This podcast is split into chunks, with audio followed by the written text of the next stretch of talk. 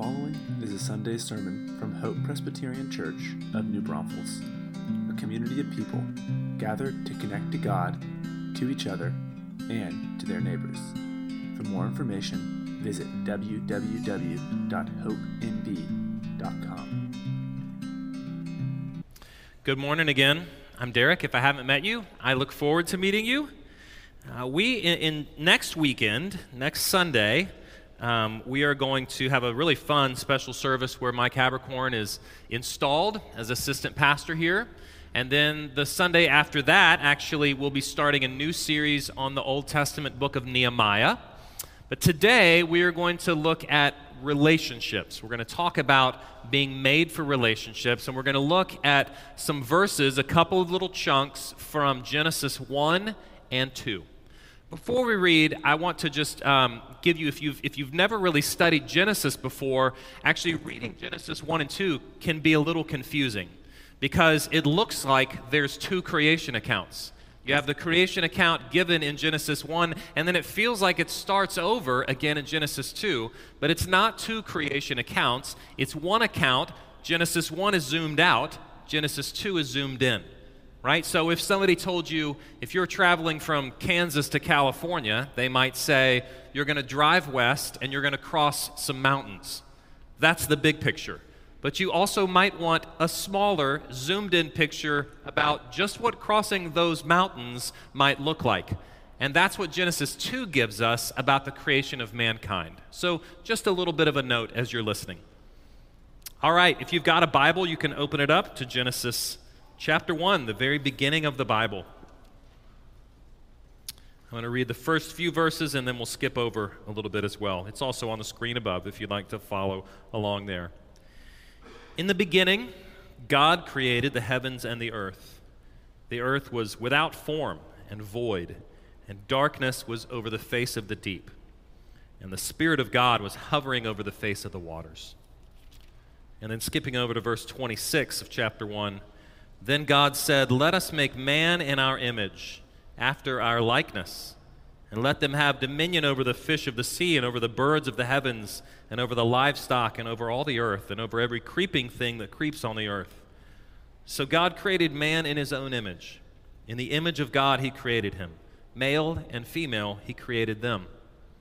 And God blessed them, and God said to them, Be fruitful, and multiply, and fill the earth, and subdue it and have dominion over the fish of the sea and over the birds of the heavens and over every living thing that moves on the earth. And God said, Behold, I have given you every plant yielding seed that is on the face of the earth, and every tree with seed in its fruit. You shall have them for food. And to every beast of the earth, and every bird of the heavens, and to everything that creeps on the earth, everything that has breath of life, I have given every green plant for food. And it was so. And God saw everything that He had made and behold, it was very good. And there was evening and there was morning, the sixth day. Then skipping over to verse to chapter 2, verse 18. Then the Lord God said, It is not good that the man should be alone. I will make him a helper fit for him. Now, out of the ground, the Lord God had formed every beast of the field and every bird of the heavens and brought them to the man to see what he would call them. And whatever the man called every living creature, that was its name. The man gave names to all livestock and to the birds of the heavens and to every beast of the field, but for Adam there was not a helper fit for him. So the Lord God caused a deep sleep to fall upon the man, and while he slept, he took one of his ribs and he closed it up, closed up its place with flesh. And the rib that the Lord God had taken from the man, he made into a woman, and they brought her to the man. And then the man said, This, at last, is bone of my bones and flesh of my flesh. She shall be called woman, because she was taken out of man. Therefore, a man shall leave his father and his mother and hold fast to his wife, and they shall become one flesh. And the man and his wife were both naked, and they were not ashamed. The grass withers and the flower fades. Let's pray. Father in heaven, we ask uh, that you would open our hearts today Open our eyes that are oftentimes blind to what you have shown us. Open our ears that are oftentimes deaf to what you have to say to us. And Lord, soften us so that we might hear your word to us this morning and Lord, we might know your grace, and in knowing your grace and your love and your mercy, we might desire to follow you. We pray for that in Jesus' name. Amen. There was a. Um, there was an article or, or, a publication actually that came out this year from the department, the U.S. Department of Health and Human Services, and it starts actually with a letter from the Surgeon General. And this is what the U.S. Surgeon General has to say. When I first took office as Surgeon General in 2014, I didn't view loneliness as a public health concern. But that was before I embarked on a cross country listening tour where I heard stories from my fellow Americans that surprised me. People began to tell me that they felt isolated, invisible, and insignificant. Even when they couldn't put their finger on the word lonely, time and time again, people of all ages and socioeconomic backgrounds from every corner of the country would tell me, I have to shoulder all of life's burdens by myself. Or, if I disappear tomorrow, no one will even notice. And it was a light bulb moment for me. Social disconnection was far more common than I had realized. In recent years, about one in two Americans reported experiencing loneliness, and that was before the COVID 19 pandemic cut off so many of us from friends, loved ones, and support systems, exacerbating loneliness and isolation. Loneliness is far more than just a bad feeling, it harms both individual and societal health. It is associated with a greater risk of cardiovascular disease, dementia, stroke, depression, anxiety, and premature death. Listen to this. The mortality impact of being socially disconnected is similar to that caused by smoking 15 cigarettes a day. And it's even greater than that associated with obesity and physical inactivity. And the harmful consequences of a society that lacks social connection can be felt in our schools, our workplaces, our civic organizations, where performance, productivity, and engagement are all diminished. That is what the highest ranking health official in our country has to say about loneliness. Of course, it's not just coming kind of from the scientific world. You can see the problem of loneliness even as it comes in our popular media, right? Many movies, and I'm not going to list them all, but from kids' movies like WALL-E, which opens on a solitary robot longing for connection with someone else, to something like Cast Away, which has Tom Hanks so lonely that he, you know, develops a way too intimate relationship with a volleyball. You know, we know it, whether it's from science or media, we feel it. And unfortunately, I think many of us even feel it very personally. We know it on a personal level, what it feels like to be disconnected, what it feels like to be alone, what it feels like to, to not have people around you. We know at our hearts those words of Genesis 2:18, don't we? That it's not good for man to be alone. But friends, this is not the way that God has created things to be. In fact, what the Bible tells us from its very first pages is that we were made for relationships. We were created for relationships. And we know that, first of all, because we were created by a relational God. That's the first thing that we see actually in the Bible is that we, human beings, were created by a relational God. Now, what do I mean by that and where am I getting that? Well, listen again, if you will, with me to verse to Genesis 1:26. God says, "Let us make man in our image after our likeness."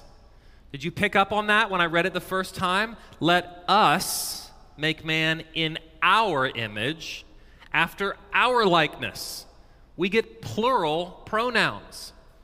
And by the way, those plural pronouns are not there to create gender ambiguity. They are there because we're talking about plurality. God Himself actually is a plurality.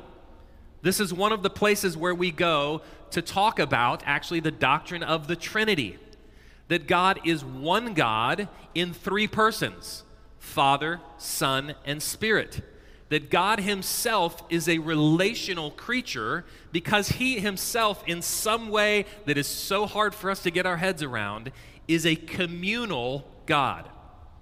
And that community of the Trinity is a community that exists in love. Jesus actually says in John 17 that the Father loved him before the foundation of the world. Let that sink in for just a second. The Father, which, by the way, is a relational word. If we're going to call God Father, we know He is a relational being.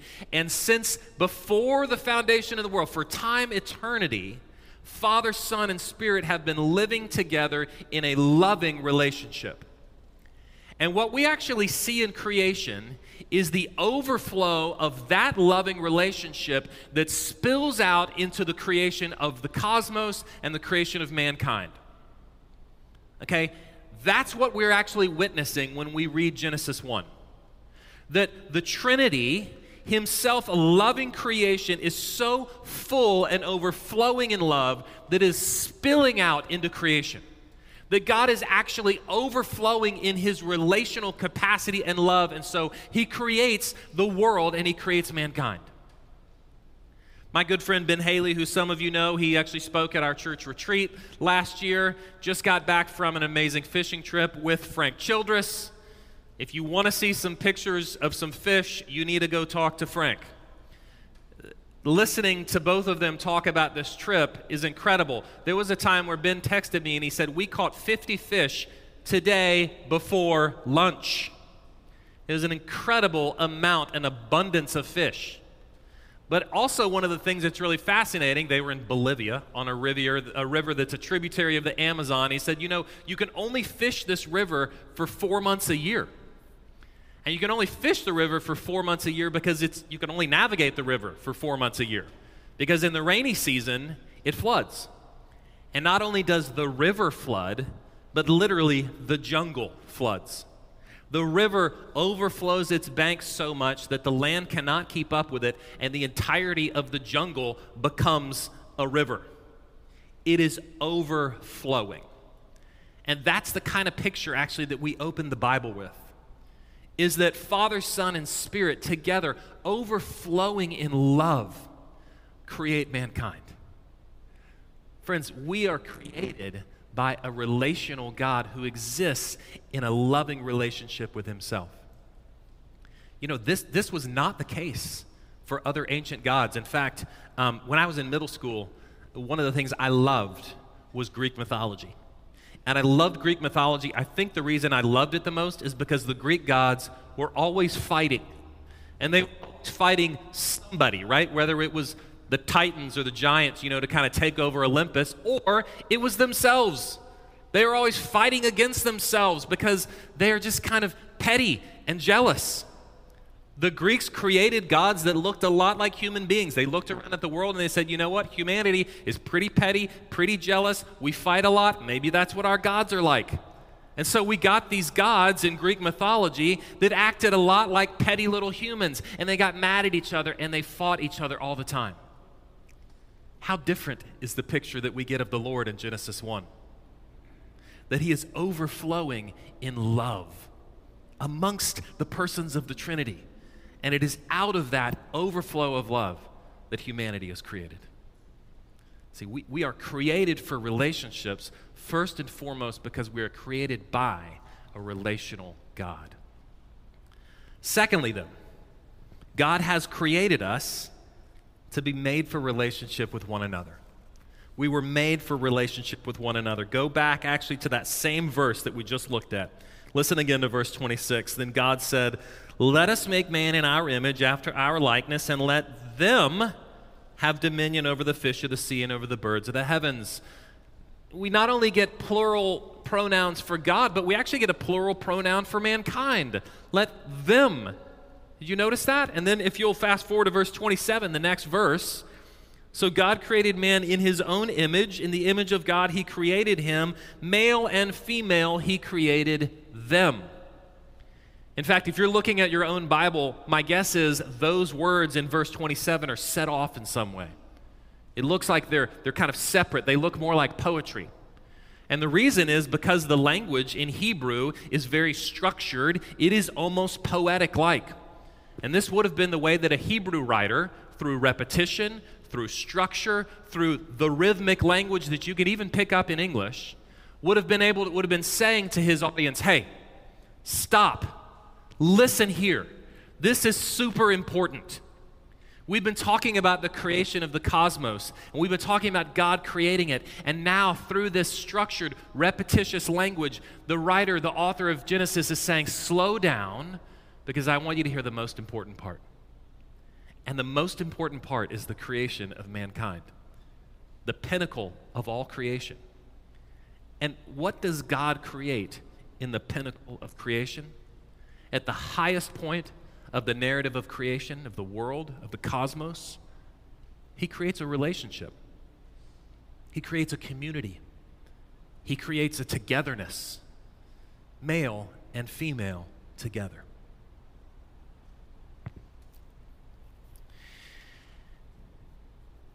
There is this. Um,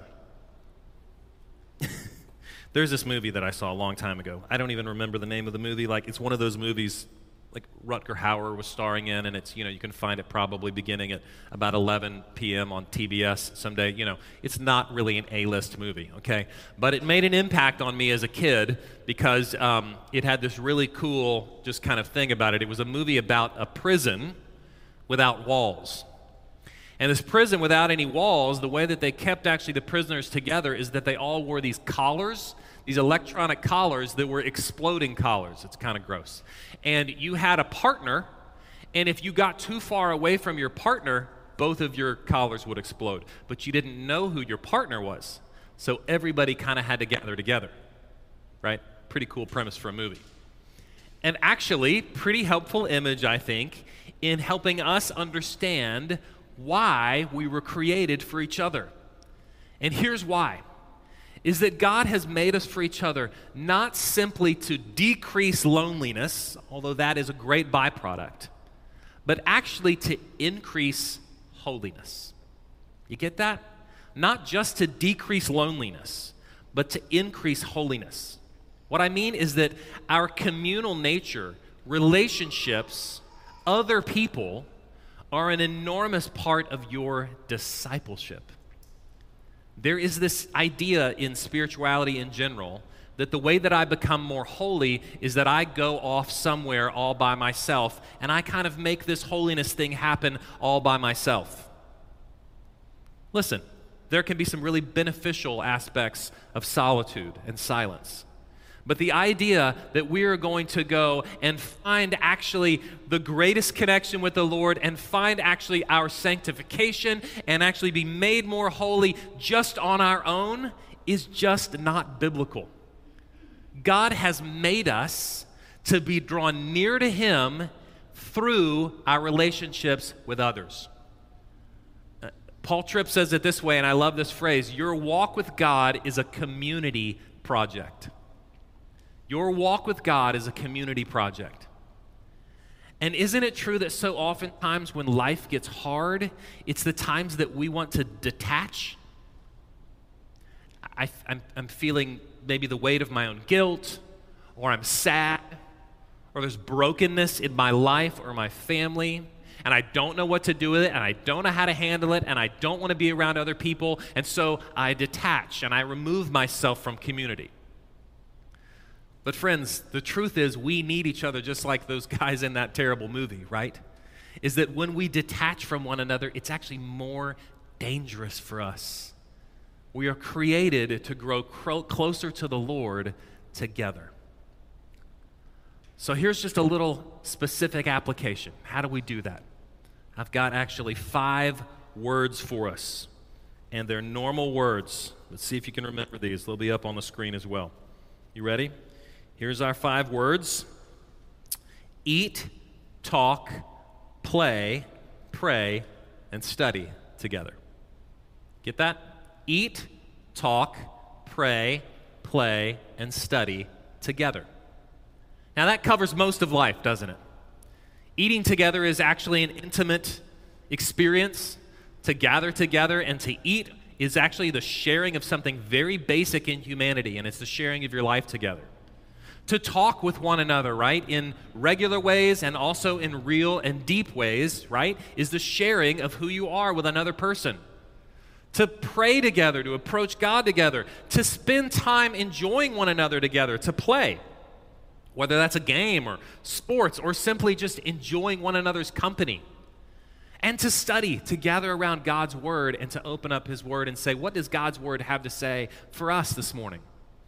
And you know, there are multiple ways that you can do that. We can do that one on one. You can do all of those things one on one, gathering with another person to have lunch or dinner, to study the Bible together, to pray in a one on one relationship, and that's really important. And we do it as we gather in large groups, right? That's actually what we're doing right now. Every Sunday when we gather in worship, we are doing all of those things. We're going to eat from God's table. We're praying together with Him. We're reading and studying together as we open up His Word. We're even singing and rejoicing in some ways, playing together and fellowshipping with one another. But it also happens very specifically when we gather in small groups. In fact, I believe that God has wired us to draw near to Him in small groups so that He actually begins to form and shape us in His image through the relationships that we have with each other as we come and we gather together around His Word, as we pray, as we eat, as we talk, as we gather and do all those things. And you heard Bonnie talk about a lot of those things that are coming up. We've got women's groups, we've got men's groups. And let me just highlight we have our community groups that are starting very soon, in just a couple of weeks. There is a banner right over there with a map and all of them listed. And we would love, we talk about this actually as a session, as the elders of the church. We would love for all of the regulars in our church to be connected in some sort of small group because we think that it is one of the best ways that you're going to go grow close to Jesus. Community groups are an easy one to do, but jump into any small group. Be a part of any of the, those that we offer because we think that they are beneficial for you. All right, let's move on to the third and final thing. We see that not only has God is God a relational God himself and that we are made from relationship for relationship uh, with each other, but also we were made for a relationship with God first and foremost. Friends, let me just say that um, none of the things that we've actually talked about, whether that is a marriage or a friendship or a small group, they will all eventually begin to erode if they are not gathered around a relationship with the Lord. It is first and foremost and primarily the relationship that we were created for. We were created for our Lord, to have an intimate relationship with Him. In fact, there's an interesting, some wording going on here at the end of chapter 2. Listen again, verse 24. This is how chapter 2 ends. Therefore, a man shall leave his father and his mother and hold fast to his wife, and they shall become one flesh. Well, we're reading here in Genesis about marriage, about man and woman holding fast to one another. If you've got the old King James, maybe you remember the word cleave.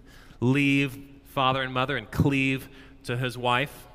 But that word in Hebrew is actually used all throughout Deuteronomy as well. That word is repeated in Deuteronomy, and it's used in the context of God's people holding fast to the Lord. That God's people, just like a faithful spouse, are meant to hold fast to the Lord who has married himself to them. In fact, the way that the New Testament describes the church is the bride of Christ. That Jesus has promised vowed himself, bound himself, covenanted himself to us like a husband does for a wife. And that we, in response, are called to hold fast. For God's people in the Old Testament, it was to leave the gods of Egypt and to cleave or hold fast to the Lord. For us, it's so many of the different idols that we wrestle with in our hearts every day. To leave them and to hold fast to the Lord. But if you keep reading, actually, you begin to find the really good parts. You begin to find actually the motivation for that holding fast. Let's keep going. Verse 25, we get this. And the man and his wife were both naked and were not ashamed. That's how we finish uh, the chapter 2 and the discussion of the creation of mankind, is that they were naked and unashamed. now, when, when Moses says naked, I don't believe he's just talking about physical nakedness. I think he is actually talking about wholeness of openness and transparency, right? So the man and the woman, Adam and Eve, were both transparent before one another and before the Lord. They stood in a relationship God with God that, and with each other that was without shame. They were made perfect, and their relationship with God and their relationship with one another was perfect, and they were unashamed. But what happens actually in the next chapter? In chapter 3, we actually see the, the, um, the account of the fall of mankind. And listen what happens in chapter 3. We read this in verse 7 and 8. Then the eyes of both of them were opened, and they knew that they were naked. And they sewed fig leaves together, and they made themselves loincloths. And they heard the sound of the Lord God walking in the garden in the cool of the day. And the man and his wife hid themselves from the presence of the Lord. Did you hear the change there? No longer are the man and the woman naked and unashamed. Now are trying to deal with their shame by covering themselves and hiding from God. And that, friends, is the state of humanity. We, in our sin, stand as those who now have to deal with this thing called shame. And we deal with shame in many, many ways, right? We can deal with the own guilt and shame of who we are, who we know ourselves to be when we look ourselves in the mirror and we're actually honest with ourselves. It's with our own actions, our own thoughts, our own motivations. And here's what's so insidious as well about shame is that so oftentimes even the actions of others create shame in us. This is what is terrible actually about uh, especially sexual violence is that victims of sexual violence will oftentimes feel shame themselves even though they've done nothing wrong. They will bear that weight of shame and try to carry it their whole lives. And so, what we have with the brokenness of the world that Adam and Eve, in, in falling into sinfulness, has, has, has born us into a state of brokenness such that we deal with our own shame and we even deal with shame of the sin of others. And how do we normally deal with it? It's usually just like Adam and Eve dealt with it, isn't it? We either try to cover it or we try to run away. We cover ourselves or we hide from the Lord. And we cover ourselves so oftentimes by just pretending. Let's just pretend that everything's okay. Let's just kind of pretend, at least in public, like everything is all right. Let's do a lot of stuff so that maybe at least others, and maybe even in some miraculous way God, might think that I'm actually not who I know that I am. Or we hide, we run away.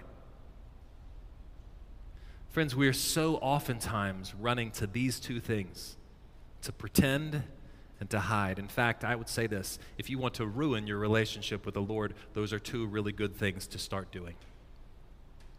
Because pretending and hiding will ruin any relationship, whether it's with your wife or your husband or your friends or your brother or sister or with the Lord. But of course, that's not the end of the story, is it? Because Genesis gives us some incredible hope for what the rest of the Bible is about. In fact, if you'll kind of skip to the end of Genesis chapter 3, you see what happens and what the Lord actually does for Adam and Eve. This is what we read in chapter 3, verse 21. And the Lord God made for Adam and for his wife garments of skin, and he clothed them. See, God looked at Adam and Eve. He knew their shame. He saw their attempts to cover themselves and to hide from him. And instead of just casting them out, what he did was he actually covered them. God, by his own provision, covered their shame. In fact, it's important, I think, even to see that these are animal skins. Something had to die for God to cover their shame. And as we fast forward then into the New Testament, what we see then as we open up the pages of the New Testament and see Jesus, who begins to call himself not just the Messiah, but actually the Lamb of God, the, the, the Passover lamb who was sacrificed we read in 2 Corinthians chapter 5 that Jesus became sin for us so that we might become the righteousness of God. We actually see Jesus in the passion narratives shamed publicly, beaten, mocked, crucified, by the way, naked, so that he would actually be shamed. And friends, here's the beautiful news of this And if you've never heard this before, please pay attention now. Jesus took on shame so that he might take on our shame, so that he might cover our shame with his righteousness. Jesus was God's provision to cover our shame so that we might not have to go through this terrible process of hiding and pretending anymore, so that we might be found in Him, so that we might be covered. What better motivation is there in the world than that? The love that this loving God, overflowing in love, has poured out not only in creation, but in redemption, in coming to us to cover our shame. Again, if you've never heard those words, come and find me afterwards and let's talk about it. And if that is your hope, then there is no better motivation to hold fast, to cleave to the Lord. Let's pray.